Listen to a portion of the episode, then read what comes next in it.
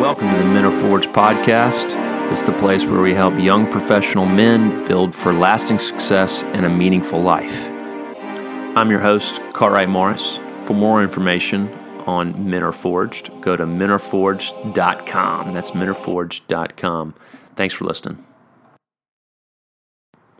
Before we get started, if you're a young professional male looking for guidance and direction in your career and life, please look me up at men are forged dot com or Calvert and Associates dot com and schedule an appointment with me today.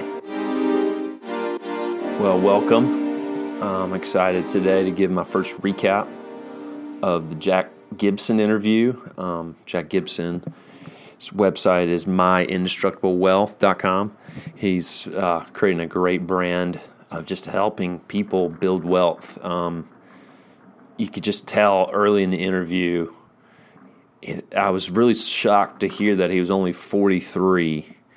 Um, not by the way he looked. He, you know, he looked like he was, you know, definitely in his early forties. But I, I would say the way he talked, his tone, his temperament, like he's just done it. His experience just was so evident early on that this content is so uh, embedded in him and what he's, how he's, you know, made his choices. And um, um, it was just really refreshing to be around because I could just pick his brain all day. That was one thing I got done. I'm like, golly, I could have talked to him for another hour.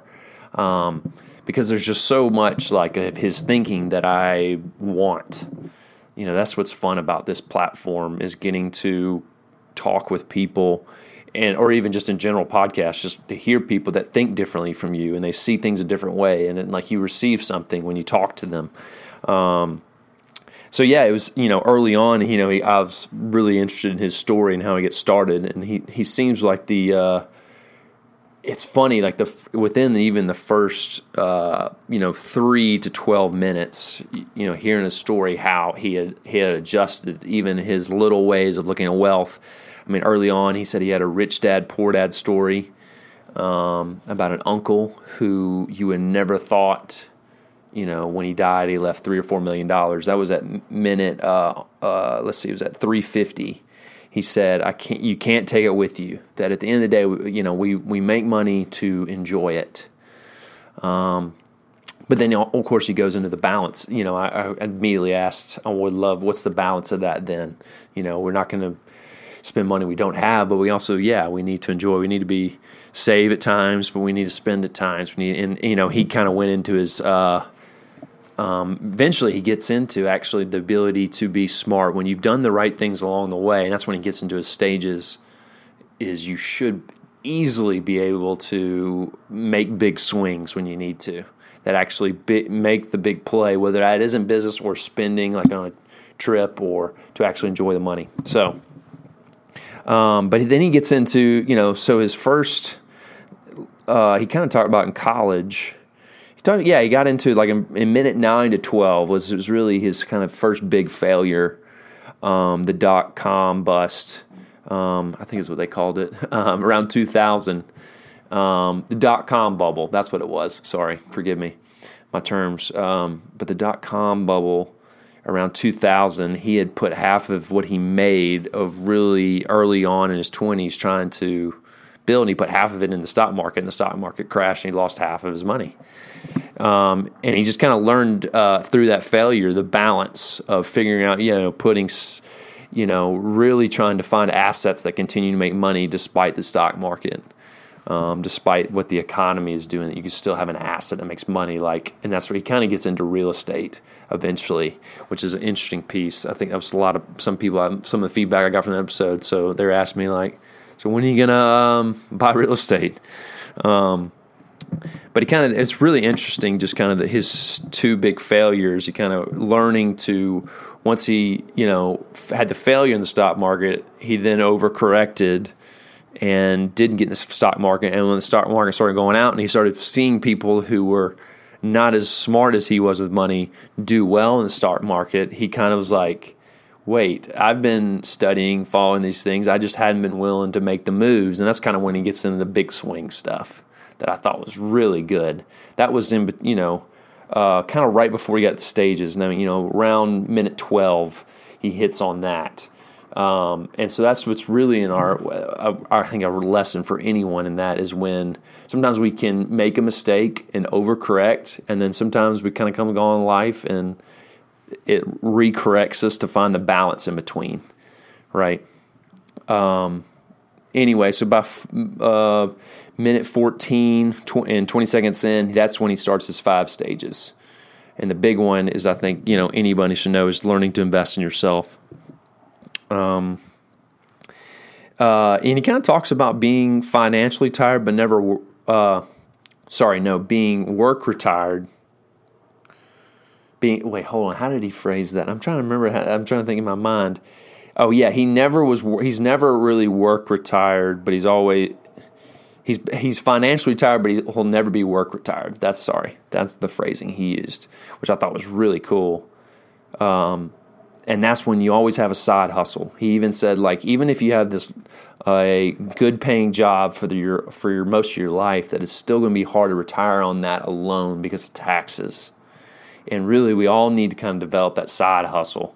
Um, and really, you know, that's when he kind of get when he starts building the five stages. He gets to a point really by minute twenty-four that I just lit up. And wish I can convey, wish I knew sooner in my life, is the idea of your earning potential. How do we develop our mindset that we all have ability of an earning potential?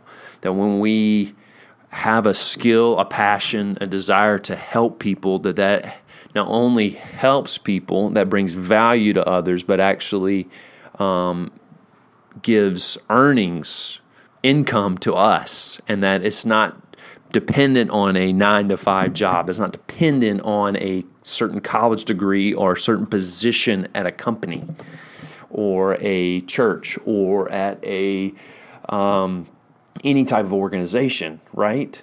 That we don't, you know, too many, for the longest time we we thought this lane of success, I know I did, it hammered in that I had to have this type of job, had this type of income, for this was the narrow lane of success.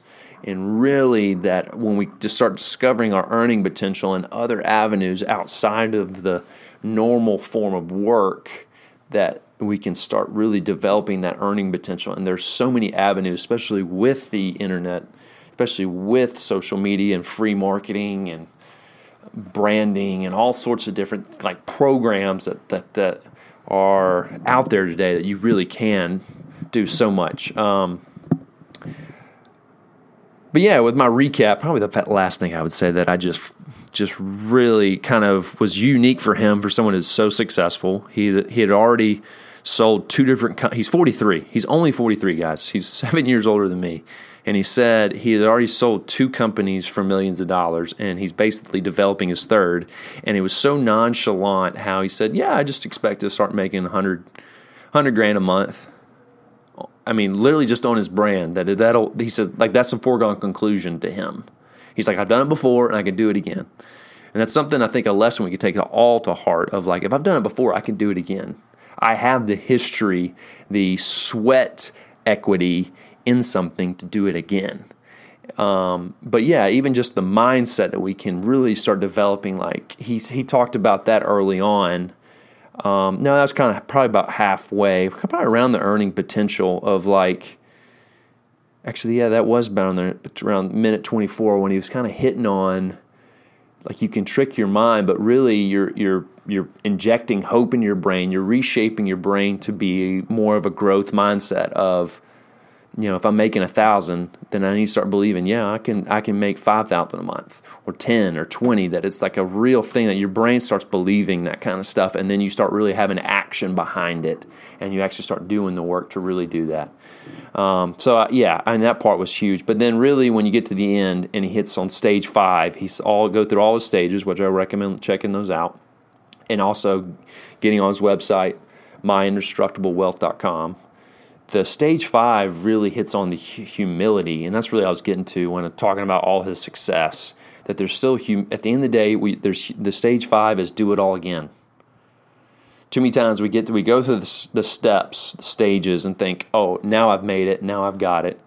Now, give me what I'm owed. Give me what I'm deserved. But really, stage five is the humility to say, no, I should do this all again. I should invest back in myself.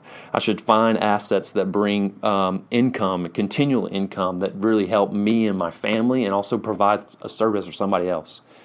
So anyway, um, I highly recommend checking this out. Um, it... Uh, It's a great interview. It was, like I said, it was easy. He was easy to talk to. I, the only thing I wish I did um, better, or, or at least ask him more about, was the education piece. It's like, how do we educate people better and really see beyond just the college degree and, um, you know, educate people the the ability that they have to earn money outside of the normal. So um, appreciate a listen. Please leave comments. Please um, contact me at Men Are Forged on um, Instagram or Facebook, or just email me.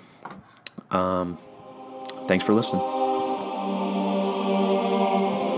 That's all we've got for this episode of the Men Are Forged podcast. One thing that would really help me and other potential listeners is to rate this show and leave a comment on iTunes, Spotify, or wherever you listen.